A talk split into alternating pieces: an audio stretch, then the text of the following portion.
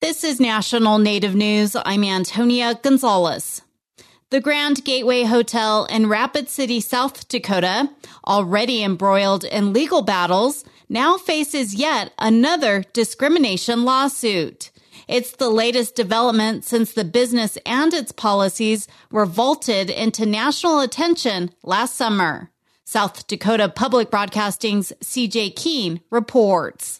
The hotel has been entrenched in legal battles since ownership last year posted to social media their intentions to, quote, ban any native from property, leading to months of protests and multiple lawsuits. Those properties include the Grand Gateway Hotel and Cheers Lounge in Rapid City. The latest suit, from a Wisconsin family, alleges they were denied service at the hotel based on the race of a native family member. Court documents say Jessica White, who is Caucasian, was not bothered as she attempted to check into the hotel on vacation this August.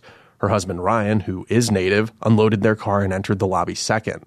The lawsuit alleges the employee abruptly denied the couple service or honored the booking after Ryan entered. After contacting Travelocity, the family confirmed three rooms reserved at the hotel. Despite the Travelocity representative confirming the booking and speaking to hotel staff, the employee still refused the family the rooms. At this point, the employee of the hotel reportedly told the Travelocity representative, who spoke with an accent, to quote, speak English, which the lawsuit alleges reinforced the racial nature of the incident. Further, the family says the employee told Ryan to leave the lobby, called for security, and told security to bring backup before then telling Jessica he would call dispatch. Feeling threatened for the safety of himself and his children, Ryan White then left the hotel.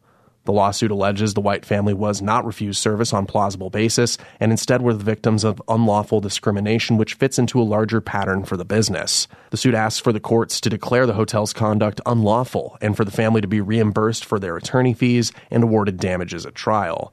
Owner Connie Uhre has already been convicted of two counts of simple assault for an incident in May, which saw her spray cleaner at protesters. Representatives from the hotel did not return request for comment. For National Native News, I'm CJ Keene in Rapid City. Milwaukee County signed a Rights of Nature resolution last week, becoming the first in Wisconsin to endorse the indigenous legal movement. Lena Tran of station WUWM has more. The resolution was signed steps from the Menomonee River, which plays a central role in the Menominee Indian tribe of Wisconsin's creation story. Now, the county recognizes the water's right to thrive. Here's Milwaukee County Executive David Crowley. And it's exactly why we're here today to state clearly and unequivocally that Milwaukee County land and waterways deserves to be protected and maintained to be healthy, robust, and resilient. Guy Reiter is a Menominee citizen and leads the movement in the state.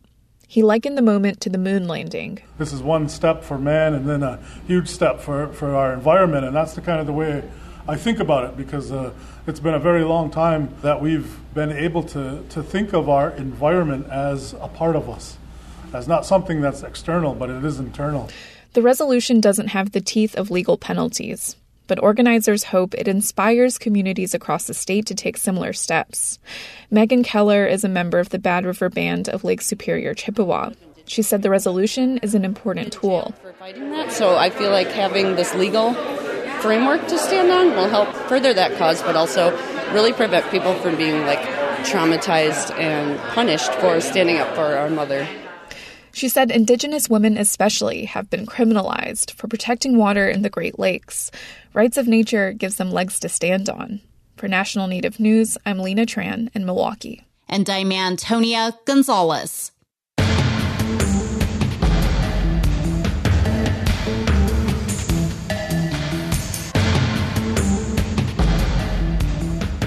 National Native News is produced by Koahnic Broadcast Corporation with funding by the Corporation for Public Broadcasting. Support by Drummond Woodsum, a full service law firm whose nationally recognized tribal nations practice provides services to tribal nations and their enterprises and to companies that do business with tribes across the country. More at dwmlaw.com.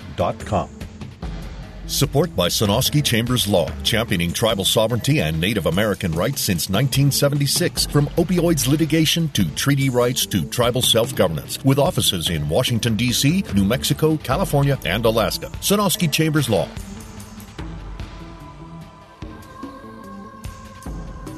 Native Voice One, the Native American Radio Network.